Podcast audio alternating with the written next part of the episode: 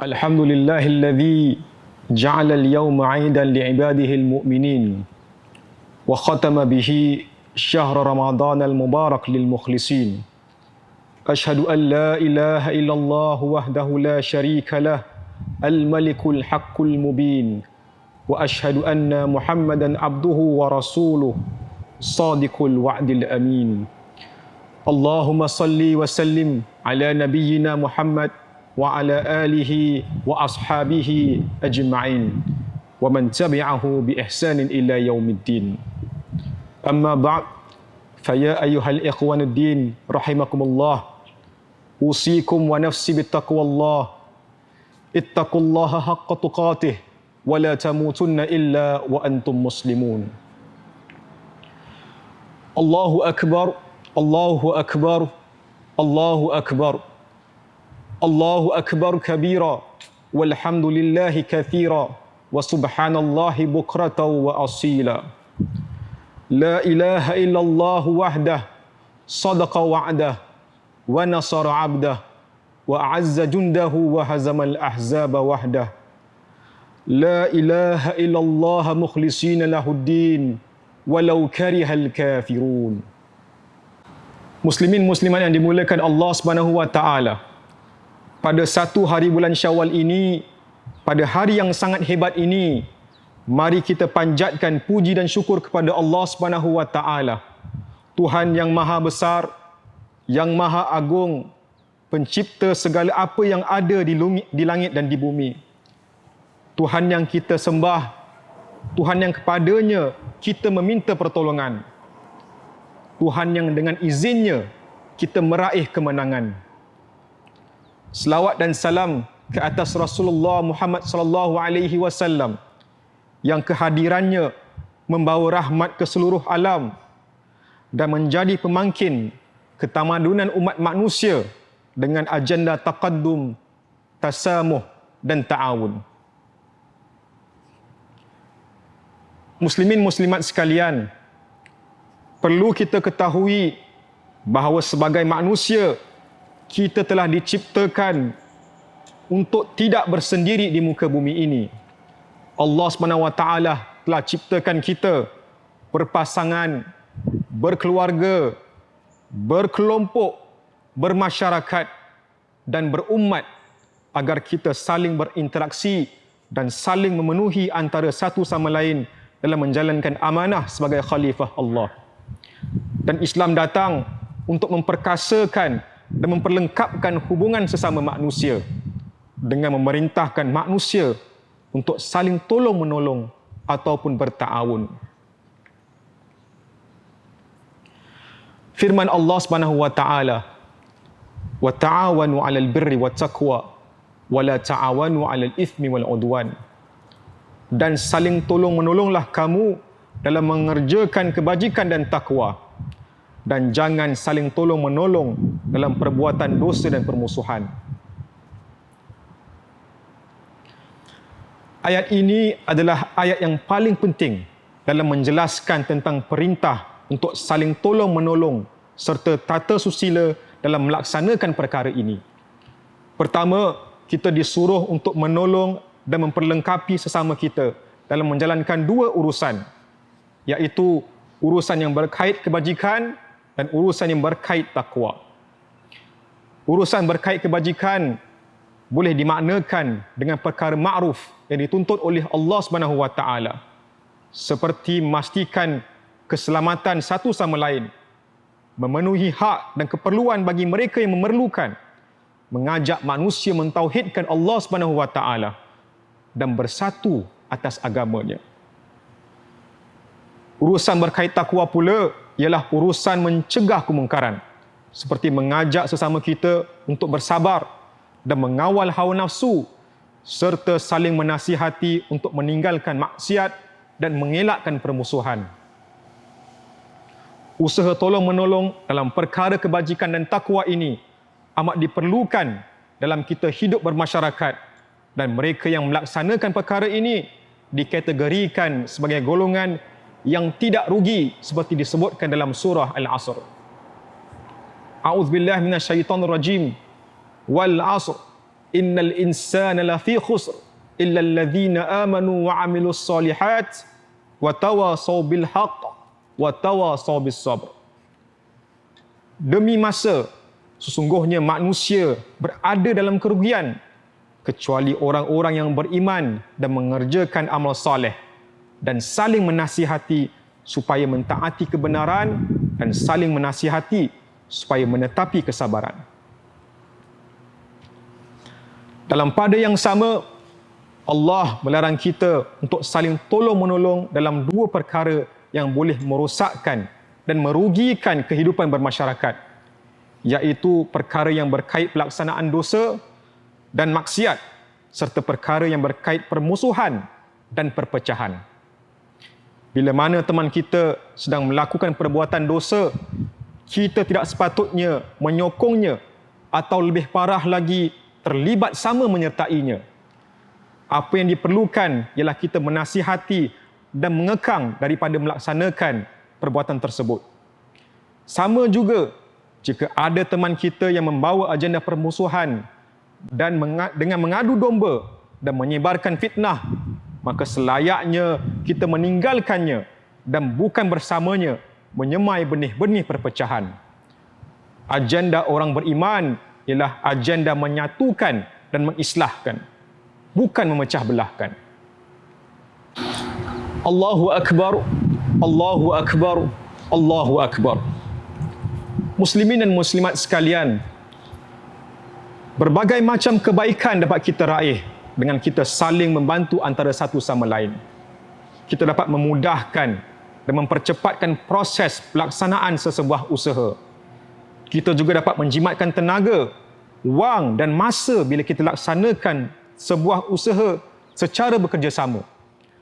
Dan dengan kita saling prihatin dan membantu meringankan beban orang lain, Allah Subhanahu Wa Taala akan membantu kita meringankan beban yang sedang kita pikul seperti mana sabda Nabi sallallahu alaihi wasallam Man nafasa an mu'minin kurbatan min kurabid dunya nafasallahu nafasallahu anhu kurbatan min kurabi yaumil qiyamah. Wa man yassara ala mu'sir yassarallahu alaihi fid dunya wal akhirah. Wa man satara musliman satarahu Allah fid dunya wal akhirah.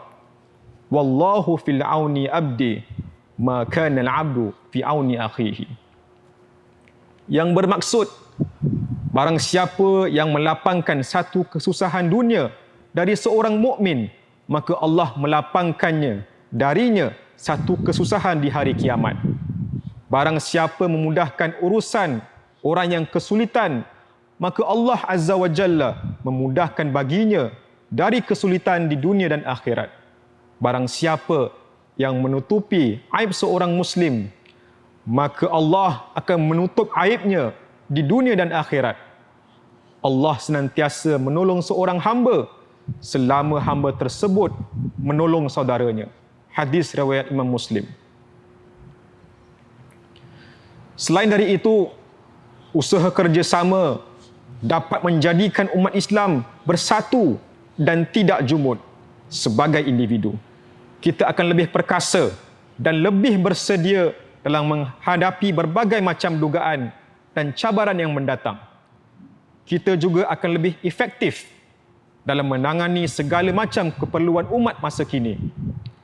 Namun begitu, kita perlu berhati-hati dan menolak segala macam anasir yang dapat merosakkan kesatuan dan usaha kerjasama yang sudah kita bina seperti sifat mementingkan diri sendiri, tidak saling menghormati dan suka berburuk sangka antara satu sama lain. Rasulullah sallallahu alaihi wasallam bersabda, "Iyyakum waz-zann, fa inna az-zanna akdzabul hadis, wa la tahassasu, wa la tajassasu, wa la tahasadu, wa la tadabaru, wa la tabaghadu, wa kunu ibadallahi ikhwana." Berhati-hatilah kalian dari tindakan berprasangka buruk. Kerana prasangka buruk adalah sedusta-dusta ucapan. Janganlah kalian saling mencari keburukan orang lain, saling memata-matai, saling mendengki, saling membelakangi dan saling membenci. jadilah kalian hamba-hamba Allah yang bersaudara. Allahu akbar. Allahu akbar. Allahu akbar. Muslimin muslimat yang dimulakan Allah Subhanahu wa taala. Umat Islam perlu perkukuhkan kembali budaya tolong menolong dan menjadi umat yang sangat prihatin dengan keadaan sekelilingnya. Kita perlu menjadi lebih proaktif dalam membantu golongan yang memerlukan tidak kira dari kalangan keluarga kita, jiran kita, rakan kerja atau sesiapa sahaja. Pada bulan Ramadan ini, kita telah lihat sendiri masyarakat Islam Singapura termasuk Muhammadiyah sendiri menyemarakkan budaya ini dengan bergotong royong menjalankan projek bantuan buat fakir miskin, golongan kurang upaya, mereka yang menghadapi beban hidup serta para pekerja asing yang terus terkesan dengan pandemik COVID-19.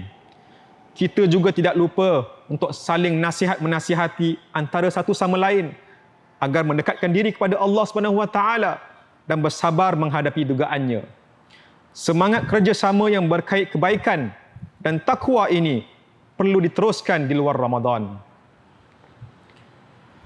Dalam masa yang sama, jangan kita terkesan dengan ajakan untuk berbuat kerosakan dan berpecah belah. Akan ada sahaja mereka yang ingin melihat kita mundur dan saling bermusuhan. Mereka menggunakan platform termasuk media sosial untuk menghimpunkan manusia agar mengikuti telunjuk mereka dan menyebarkan fitnah hakikatnya apa yang mereka inginkan ialah untuk kita memenuhi kehendak nafsu mereka dan turuti ego mereka bukan untuk memberi kebaikan buat umat sejagat maka agenda jahat ini iaitu kerjasama dalam perihal dosa dan permusuhan tidak patut kita pedulikan apalagi menyokongnya muslimin muslimat sekalian marilah kita panjatkan doa dan meletakkan pengharapan kepada Allah Subhanahu Wa Taala agar dikurniakan kekuatan dan kemampuan untuk menjadi umat yang bermanfaat yang dapat membantu sesiapa sahaja yang memerlukan. Dalam masa yang sama, kita berharap agar kita dihindari dari sifat-sifat buruk yang boleh merosakkan diri kita dan orang-orang di sekeliling kita. Ya Allah, Ya Tuhan kami, satukanlah kami dalam mentaatimu dan dalam mengikuti petunjukmu. Janganlah kau biarkan kami terus berbuat dosa dan berpecah belah. Ya Allah, Ya Tuhan kami, terimalah segala amal soleh yang dapat kami laksanakan sepanjang kehidupan kami. Ampunilah kami atas segala dosa dan kesilapan yang kami lakukan sebelum ini.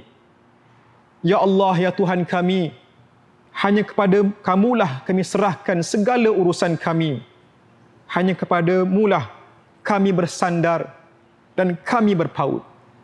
اللهم اغفر للمؤمنين والمؤمنات والمسلمين والمسلمات الأحياء منهم والأموات إنك السميع قريب مجيب الدعوات ربنا اغفر لنا ولإخواننا الذين سبقونا بالإيمان ولا تجعل في قلوبنا غلا للذين آمنوا ربنا إنك رؤوف رحيم اللهم اقسم لنا من خشيتك ما تهول به بيننا وبين معاصيك ومن طاعتك ما تبلغنا به جنتك ومن اليقين ما تهون به علينا مصائب الدنيا. ومتعنا بأسماعنا وأبصارنا ما أحييتنا واجعله الوارث منا واجعل ثأرنا على من ظلمنا وانصرنا على من آدانا ولا تجعل مصيبتنا في ديننا ولا تجعل الدنيا أكبر همنا ولا مبلغ علمنا ولا تسلط علينا من لا يرحمنا.